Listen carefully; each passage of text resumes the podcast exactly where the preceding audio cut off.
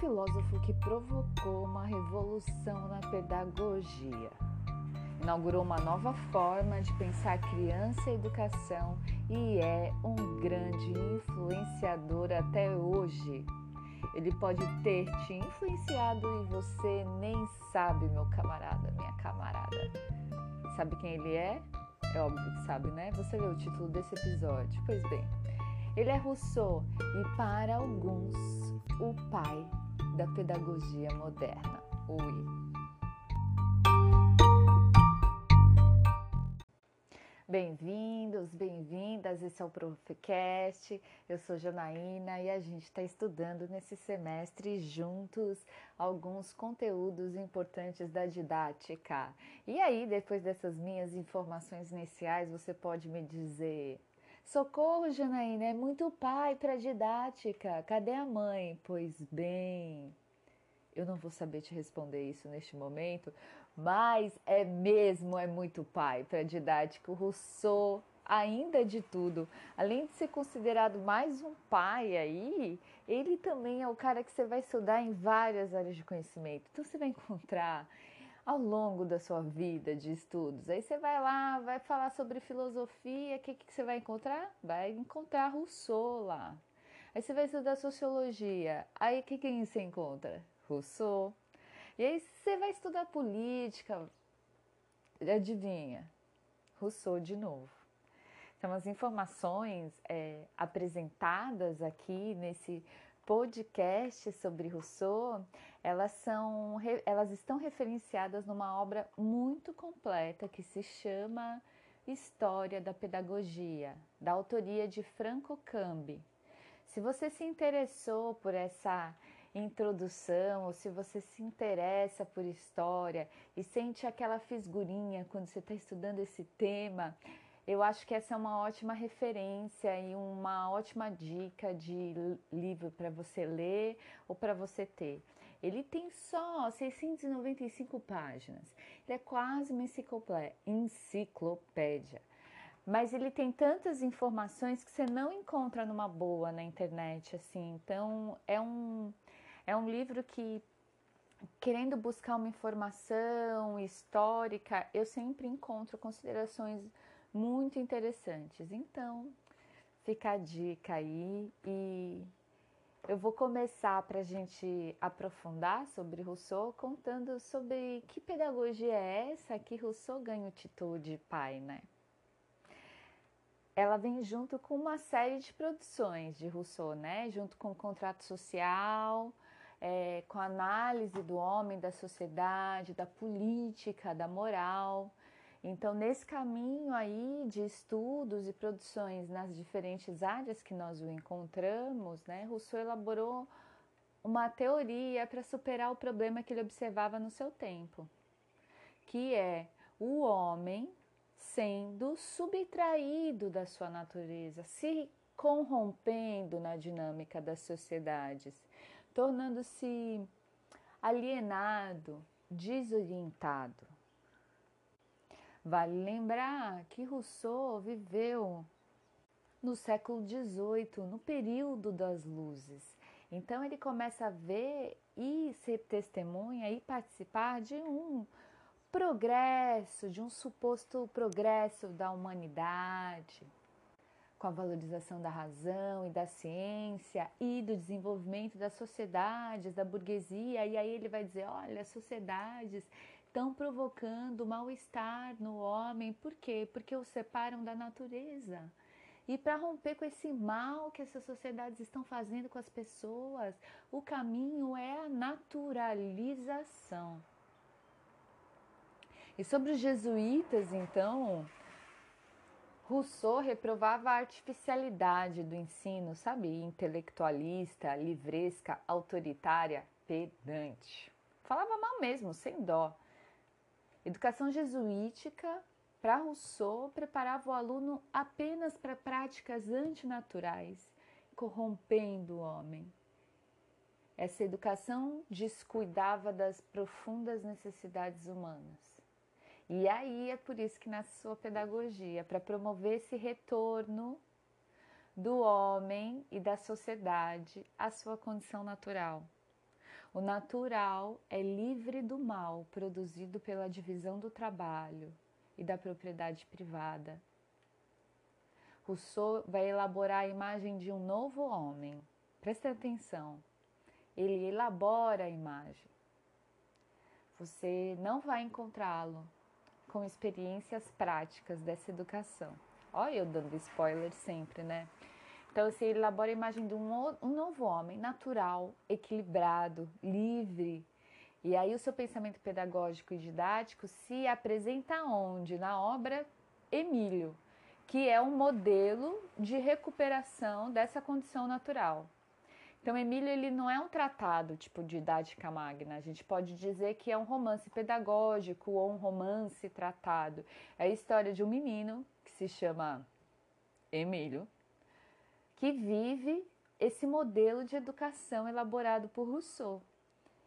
E aí, gente, esse livro, esse romance pedagógico, ele teve uma larga circulação na Europa e tornou-se simplesmente o texto da moda, despertando a curiosidade e para uma nova sensibilidade em relação à infância e aos problemas pedagógicos. A infância é a fase da vida que nós estamos mais próximos da natureza. Portanto, em vez de inculcar os valores da sociedade, a educação, que muitos chamam de negativa, deve favorecer o desenvolvimento natural e livre do menino. É aí a origem de muitas das nossas frases falando: deixa o menino, oh, deixa o menino brincar, deixa o menino livre. É isso, Emílio vai fazer, produzir toda uma teoria de educação do homem como tal, não como um cidadão, através do seu retorno à natureza, a centralidade das suas necessidades mais profundas e essenciais e essas necessidades são da, das crianças. E aí ele introduz inaugura esse olhar para o respeito com os ritmos da infância, com os ritmos do crescimento, a valorização das características específicas de cada fase infantil. E aí, como a educação deve acontecer no modo natural, longe das influências corruptoras do ambiente social, né? E sob a direção de quem? De um pedagogo, uma pedagoga iluminada, que oriente os processos formativos e reflitam as exigências da própria natureza, da sua própria natureza. E aí, é, quais são os significados que Rousseau traz para a natureza? Pelo menos três diferentes. O primeiro deles é como oposição ao que, àquilo que é social. Segundo, é como valorização das necessidades espontâneas das crianças e dos processos livres de crescimento, ou seja, é assim que elas estão em contato com a natureza.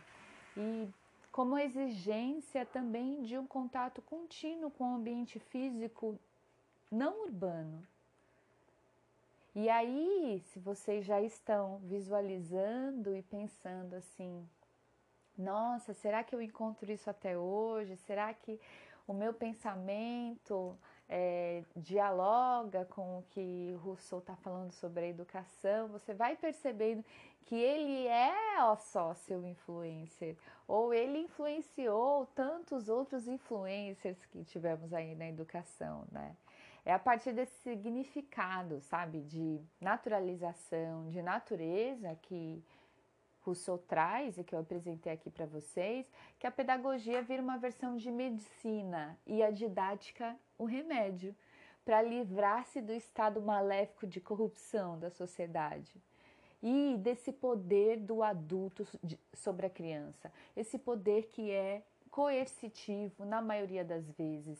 Isso é extremamente novo para a época, é revolucionário e aí é com esse insight que Rousseau dissemina as inovações do pensamento pedagógico. São elas essa descoberta da infância como uma idade autônoma, ela não é um vir a ser, ela possui características e finalidades específicas diferentes da vida adulta. né? Ai, não vamos tratar a, o adulto, a criança como um pequeno adulto. Então, ele vai trazendo todo esse olhar, né? É a, é a espontaneidade da criança que está sendo vista como natureza, como potência e que deve ser respeitada.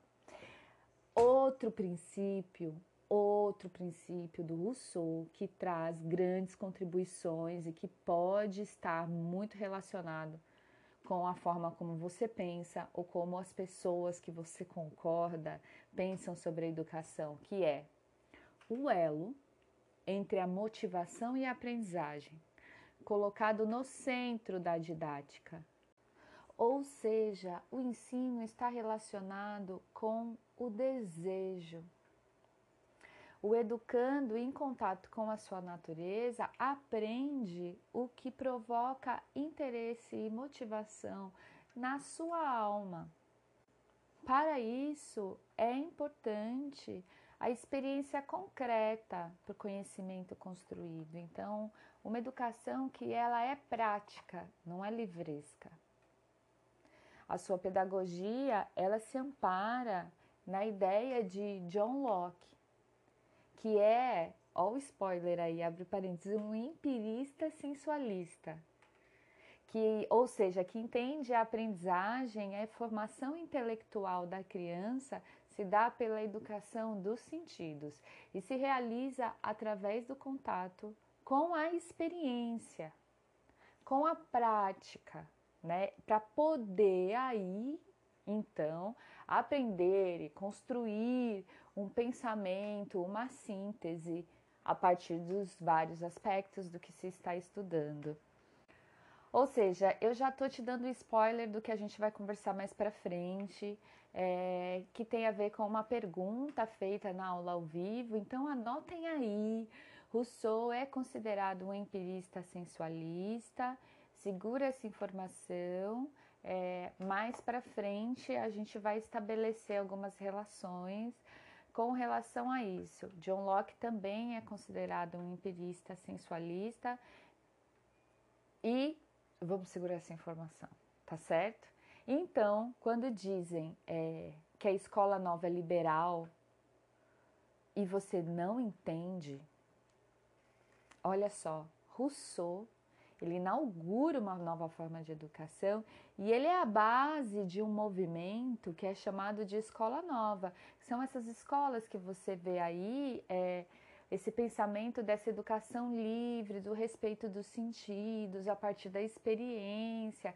Então, a partir desses pensamentos, a gente vai ver é, pedagogias como Waldorf, como Montessori e outras é, tendências que trazem essa relação que Libânio vai chamar de quê? vai chamar de liberal, renovadora, progressiva. Aí você fala assim, nossa, mas essa educação é tão para frentex, como ela é liberal? Pois é, olha só como você vai estabelecendo relações, né? E aí, por isso que é importante em diferentes momentos a gente vai estudar os mesmos autores, né? E a partir de cada estudo a gente vai ter um outro olhar, né? John Locke é referência para o Rousseau.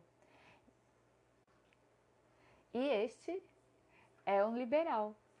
Então, olha aí, será que a ideia de John Locke, presente na pedagogia de Rousseau, é então uma influência para que a revolução da educação dele seja uma revolução burguesa? Bem, se você me acompanhou até aí, você conseguiu entender algumas coisas, Acho que mais para frente a gente vai ter repertório para poder responder isso. E se você já tem claro essa ideia, então guarde ela para poder compartilhar com a gente no momento coletivo. Seguindo a pedagogia do Rousseau, né? Para ele, qualquer forma de instrução precoce é prejudicial na infância.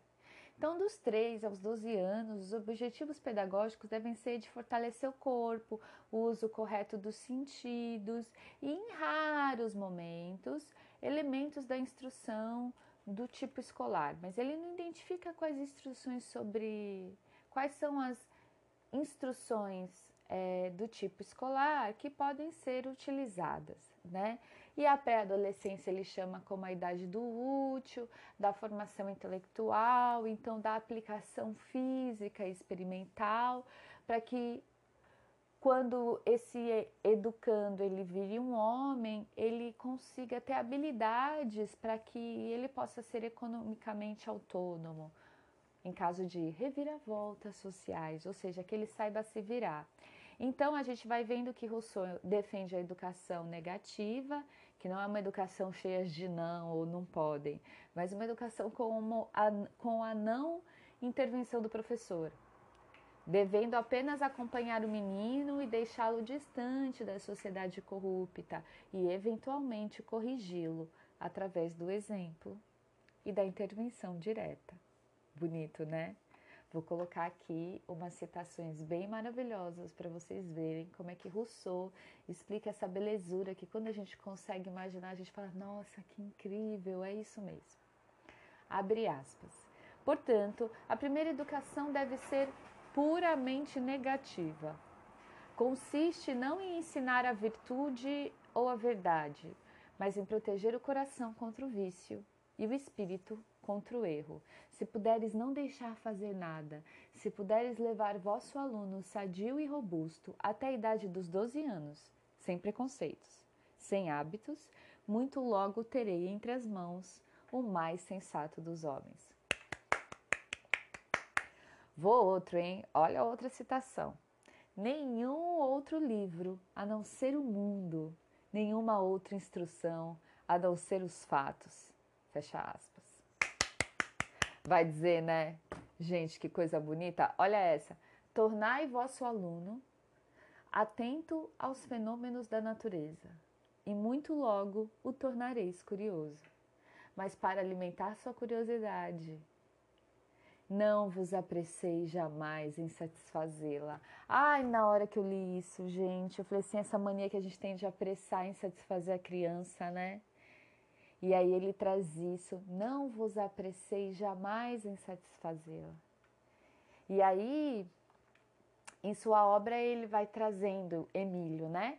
Ele vai trazendo os objetivos que devem ser feitos em todas as fases, até Emílio tornar-se um homem e encontrar sua Sofia, a mulher ideal. Desceu um pouco estranho aí essa última frase? Uma educação até encontrar a mulher ideal. Hum. Então, eu vou contar agora algumas outras informações sobre Rousseau. Entretanto, essa liberdade que ele diz aí, essa educação negativa, ela fica à sombra quando ele coloca o papel autoritário do educador no mesmo texto. Abre aspas. Que ele julgue ser sempre o chefe, mas que o chefe seja você. Fecha aspas. Ou seja, ele pode pensar que ele está fazendo tudo do jeito que ele quer, mas é ele está fazendo do jeito que você quer. Ele não pode perceber isso. Olha só, vou falar outra citação aqui. Abre aspas. Não há dúvida que ele só deva fazer o que você quiser. Só deve querer aquilo que você quer que ele faça. Fecha aspas. Age o naturalismo com a autoridade também apresentada para o Rousseau mostra que isso também influenciou a confusão que se tem até hoje nos processos pedagógicos ditos libertários quando você encontra em muitos momentos práticas muito livres e contraditoriamente outras que trazem outros, outras percepções por meio do autoritarismo. E você observa essa contradição, essa confusão e um grande desafio na, nos espaços pedagógicos, na formação docente, na didática é, que se traz, que traz esse elemento da liberdade, né? Na última parte é, do livro Emílio, ele vai escrever um projeto para a educação da mulher. Aí você pensa assim: ah, então nós não estávamos incluídas, não era só a linguagem dele que era machista, nós não estávamos incluídas em nenhum momento que ele escreve todas essas coisas bonitas sobre o homem. Não, nós não estávamos incluídas.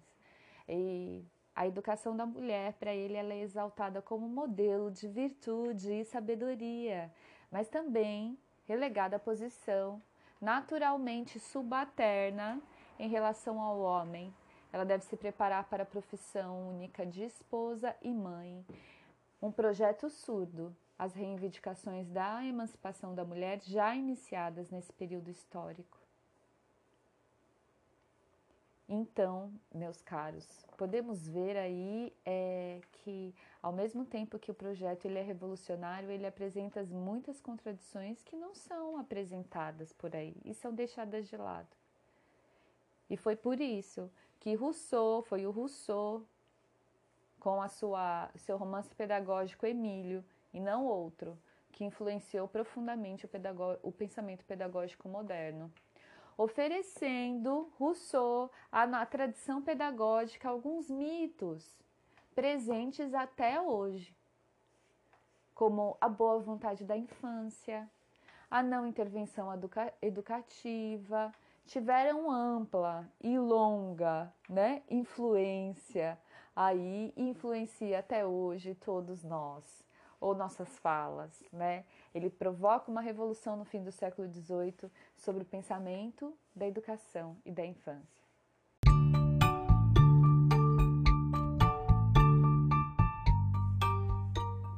Depois de Rousseau, um monte de problemas que eram ignorados e vistos na área da educação e da infância foram observados, estudados, pesquisados. Então, Apesar dessas contradições, Rousseau virou uma referência obrigatória nos estudos da educação, seja para falar de Pestalozzi, Dewey ou para se opor a Herbart, autores que nós vamos estudar mais para frente. Todos esses autores que eu falei, vocês vão encontrar com eles várias vezes ao longo da sua formação e da sua profissão. E cada vez vocês vão se alimentar de um jeito, entender uma coisa nova. Então, está aqui para você pensar, para você decidir, para construir suas próprias ideias. Será que temos um outro pai possível para a pedagogia? E uma mãe, hein? E como a educação de Rousseau faz sentido para você? Seria ele um pai ou não deveríamos ter um pai? Vamos seguir pensando, refletindo. Eu vou ficando por aqui e a gente se encontra logo mais.